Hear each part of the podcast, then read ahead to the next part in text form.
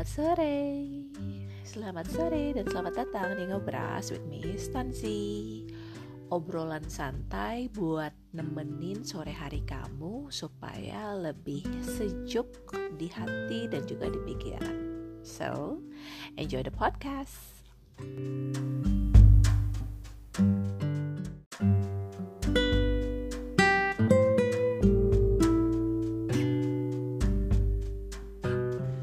Episode terakhir di tahun 2022 pengen gue tutup dengan tema yaitu mengenai boundaries atau batasan. Tema yang sebenarnya kita sering banget dengar di akhir-akhir belakangan ini terkait terutama dengan yang namanya mental health issue. Salah satu cara supaya kita secara pribadi memiliki mental health yang sehat ialah dengan cara memiliki batasan batasan terhadap diri sendiri dan juga batasan terhadap orang lain di luar kita. Ini menarik banget sih karena e, banyak peristiwa dalam 2022 ini yang ngebuat gue seperti terbuka.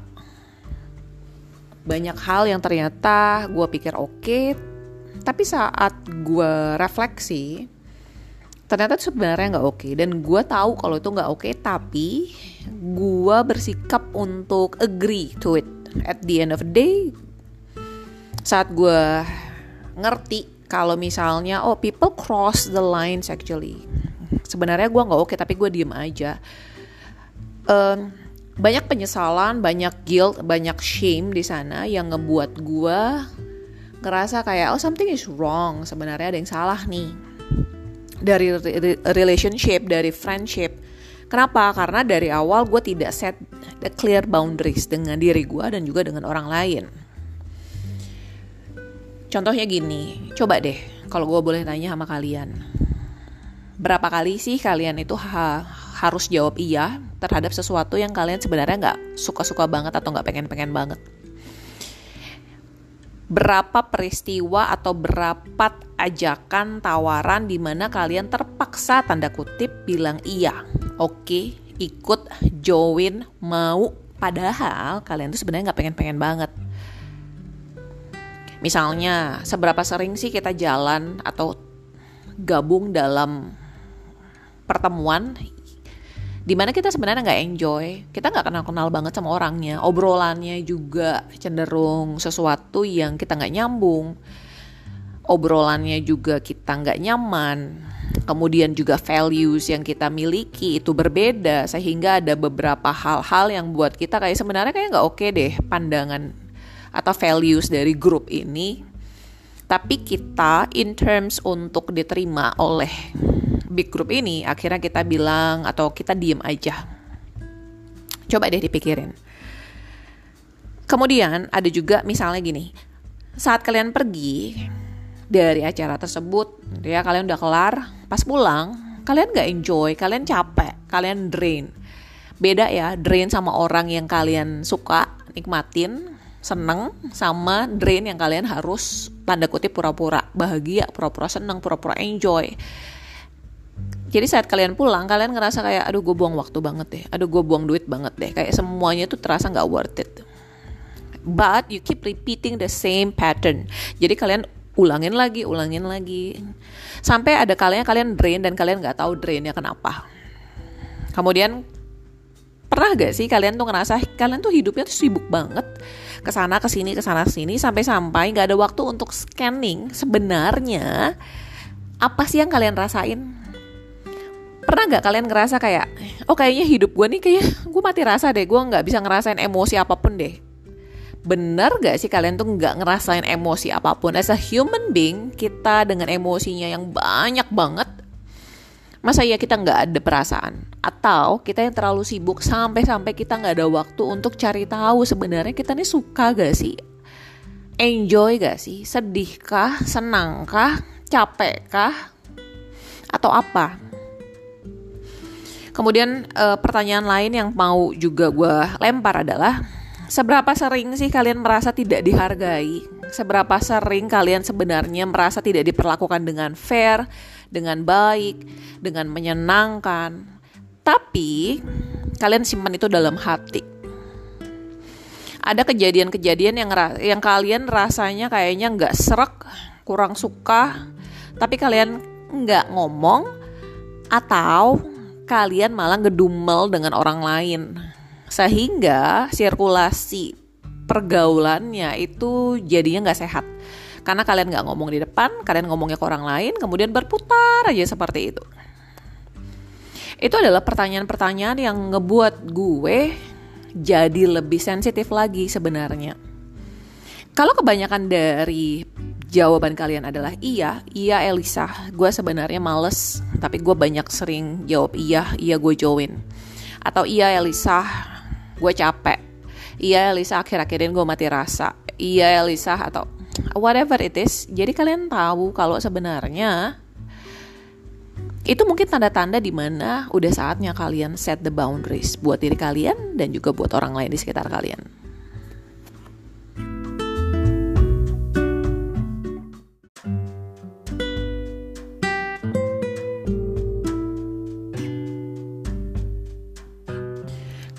Disclaimer terkait dengan boundaries atau batasan ialah kita tuh harus ingat kalau kita tuh nggak bisa kontrol dan kita tidak membuat boundaries supaya orang lain tunduk sama kita. No, no, it's not about that. Jadi ini bukan tentang orang lain, tapi yang namanya boundaries adalah tentang kalian atau kita belajar mengontrol diri kita sendiri terhadap orang lain.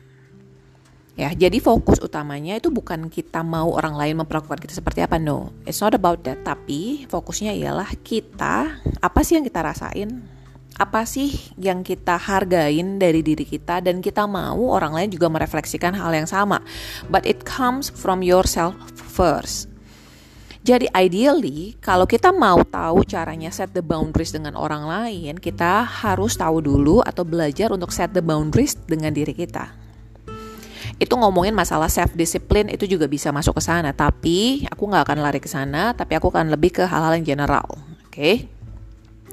ada beberapa pointing yang aku mau highlight yang gue mau highlight. Yang pertama adalah belajar untuk tahu dulu perasaan kita terhadap sesuatu.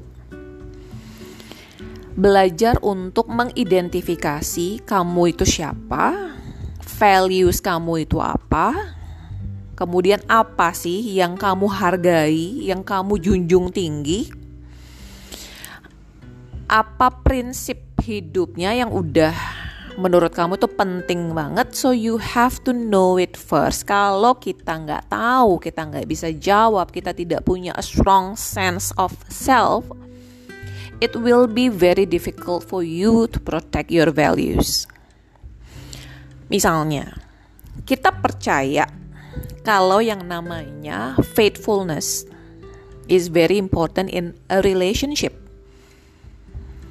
Yang namanya setia itu penting banget buat kalian. Whatever reason, values orang bisa beda-beda dengan background ceritanya masing-masing. For example, kalian merasa kalau kesetiaan itu paling utama dalam relationship. So you have to speak about it. You have to be vocal since day one.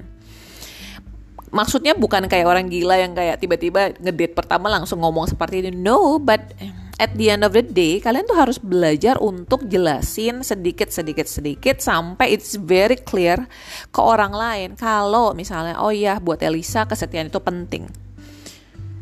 Karena dia ngomongin itu.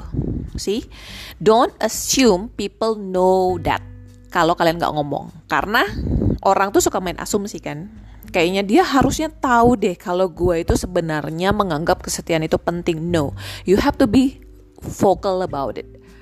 Itu yang pertama. Ya, yeah, so you have to know how you feel about a thing. Kalian harus tahu values kalian apa. Try to be vocal. Do not hide who you are in order to be agreeable. Karena sering banget, especially Asian, gua pun orangnya seperti itu. People pleaser banget susah untuk jawab enggak, susah untuk jawab ini enggak oke, okay, susah untuk jawab apa ya wait gitu. Cenderung setuju. Padahal itu bertentangan sama hati nurani. So you have to know hati nurani kalian dulu. Itu yang pertama.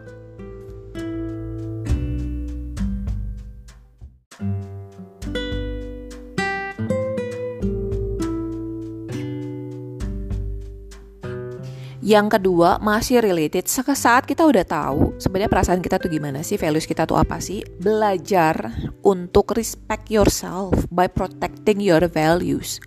Setelah kita tahu, kita be vocal about it.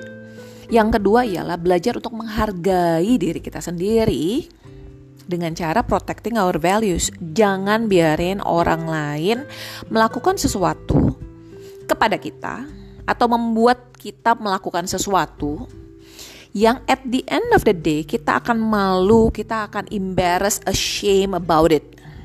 Pasti ada saat kita sebenarnya nggak terlalu setuju atau kita tidak setuju, tapi kita in terms of being agreeable, terus kita jawab iya, oke, okay, sepakat.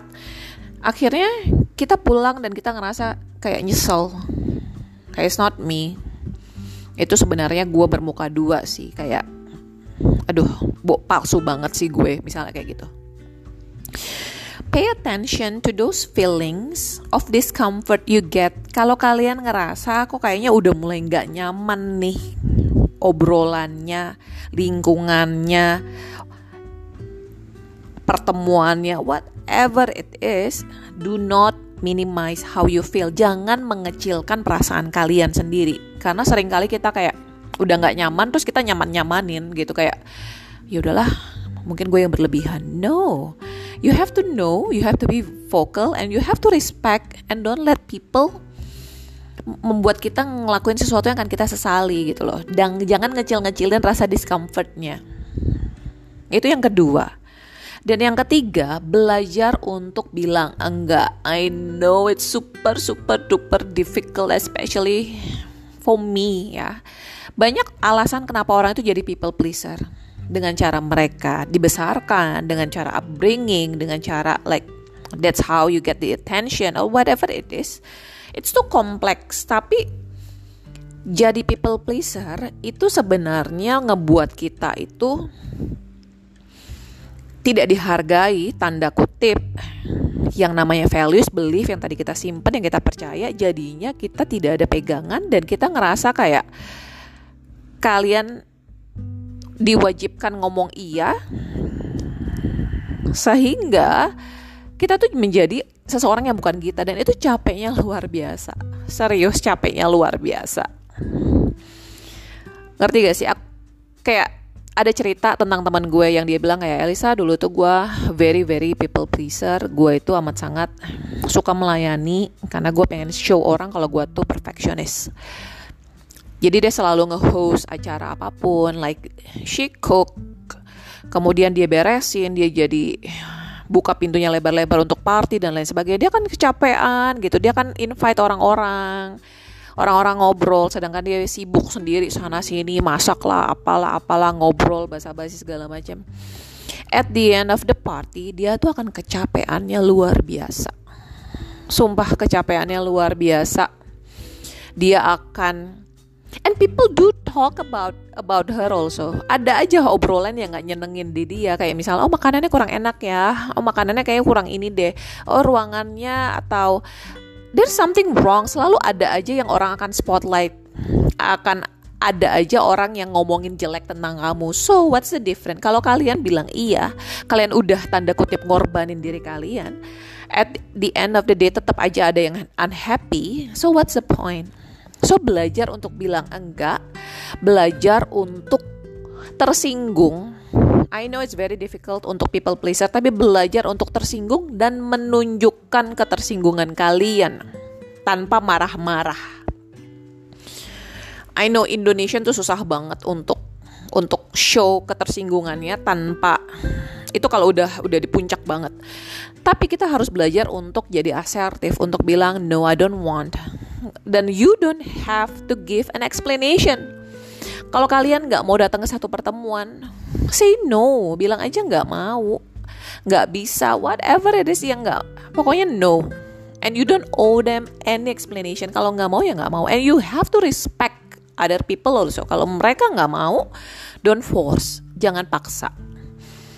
Kita mau dihargai, kita juga belajar harus menghargai orang. So, please, please, please Ask yourself. Dan yang namanya sahabat, temen, mereka akan peduli kok dengan perasaanmu. dengan perasaannya kita. So it's very important to learn how to say no. Dan yang keempat adalah yang namanya batasan ketersinggungan. Kalian udah tahu batasannya, tahu kalian tersinggung segala macam, kalian belajar untuk bilang tidak. Tapi kalau tidak ada action atau consequences saat orang melanggar itu, itu sama aja bohong. For example, kita bisa bilang ke teman kita kalau lu 15 menit telat gue tinggal. You have to really tinggal pergi. There's a boundaries ada batasannya. Orang harus belajar consequences. Otherwise itu cuma jadi omongan aja. Ngerti gak sih? Orang tuh nggak akan belajar kalau sebenarnya kalian juga bisa loh keluar dari lingkungan itu keluar dari kalian ada actionnya, ada punishmentnya, ada apa pun itu yang bisa kalian show ke mereka.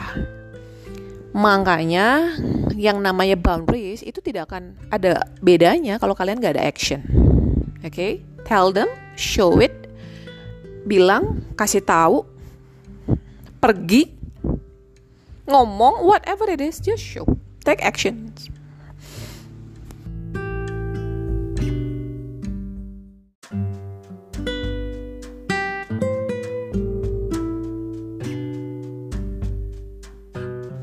Yang terakhir adalah practice. Ya. Yang pertama saat kita sudah tahu apa sih yang kita rasain, values yang kita apa, terus kita be vocal. Yang kedua adalah belajar untuk protecting our values. Kemudian yang ketiga ialah belajar untuk bilang tidak. Yang keempat adalah kita kasih action atau consequences kalau orang itu melanggar yang terakhir ialah practice, latihan. I know butuh waktu dan juga butuh latihan yang panjang untuk ngerasa nyaman dalam membuat batasan. It's okay kalau misalnya rasanya susah karena look at me, I'm a people pleaser. Banyak orang yang takut untuk bilang tidak atau menjadi dirinya sendiri karena butuh karena merasa butuh validation dari eksternal ingin disukai ingin dicintai ingin diterima. Tapi we lose ourselves a bit. Setiap kali kita setuju dengan hal-hal yang sebenarnya nggak sesuai sama diri kita atau kita tidak membiarkan diri kita kita nggak dig inside ourselves kita malah put our makeup bukan yang ngurangin makeup tapi kita nambah makeup lagi ketemu orang baru nambah makeup lagi. Yes kamu suka apa? Lipstick merah? Oke okay, aku pakai lipstick merah sama kamu. Oh sama ini? Oke okay, aku tiban lipstick hitam misalnya. Instead of being that kita lupa kalau sebenarnya kita tuh capek. Kita tuh butuh untuk ngikis semua semua topeng di diri kita. Kita harus tahu kita harus show ourselves kalau kita udah belajar untuk setting the boundaries, kita otomatis akan memfilter persahabatan kita. So, resikonya gue harus bilang, you will lose some friends. Pasti. Dari yang temannya banyak, tiba-tiba dikit. But pilih yang mana? Banyak, tapi kalian capek, tanda kutip, atau dikit, tapi kalian you can, you feel comfortable being yourself. Pilih. And it's always good to question your people around you. Apakah kalian cukup nyaman menjadi diri kalian ke dia saat bersama dengan mereka tanpa takut dihakimi, tanpa harus perlu berbohong, tanpa harus ragu-ragu menolak mereka, tanpa harus are you kalau kalian nyaman, kalian bisa jadi diri kalian sendiri, kalian tidak merasa tertekan. That's what friendship. Right. Tapi kalau kalian merasa aduh harus aduh nggak boleh nolak. Aduh harus dat ah. You don't need that. Serius. Serius deh. And based on my personal experience di bulan ini gue belajar untuk kan banyak ya ajakan-ajakan ketemu. I said no. Kayak Elisa ada yang mau ketemuan nih kita ketemuan yuk. Like a big group I try to avoid big groups. Kenapa? Karena buat gue yang namanya big group unless it's very beneficial atau sesuatu yang beneficial tanda kutip ya atau sesuatu yang gue merasa itu worth it atau kita ngerasa kayak oh kayaknya ada calling deh ke sana deh ada panggilan deh kayaknya gue pengen datang deh. The rest I don't want. Dan gue belajar praktekin itu. Ada beberapa pertemuan yang gue rasa nggak gue nggak mau. Elisa kosongnya hari apa? Itu bukan merasa bukan masalah lu kosongnya hari apa. Ngapain ketemuan? Ngerti gak sih ketemuan mau ngapain? Mau ngobrolin apa? Hahaha hihihihi potluck segala macam. Like you will you will waste your money over over someone that you don't feel comfortable you don't close enough and you don't have any intention to be close enough. What for? Buat apa? Jadi gue belajar untuk bilang enggak. Dan my best friend he respect. Dia hargain itu. So I don't feel pressure. Right biar mereka kumpul I don't need. I have I have something else to do actually. So try, try pelan-pelan. And def, uh, de developing strong boundaries is a lifelong process. Ya, itu bukan kita nggak diciptain kayak Wednesday yang di Netflix ngerti gak? Like I don't care what people think about me. I just say what I want to say. Nggak, no, no. So try, try, try to say no and people will begin to take you seriously and your life will change karena ada kata pepatah right orang itu memperlakukan kita sesuai dengan kita memperlakukan diri kita sendiri. So, kalau kita tidak menghargai diri kita sendiri, orang lain juga nggak akan menghargai kita. So, everything starts from yourself first, baru kalian bisa setting the boundaries with others. I hope, I hope This podcast will help you and guide you to be a better you in 2023. Okay, me signing off. Bye.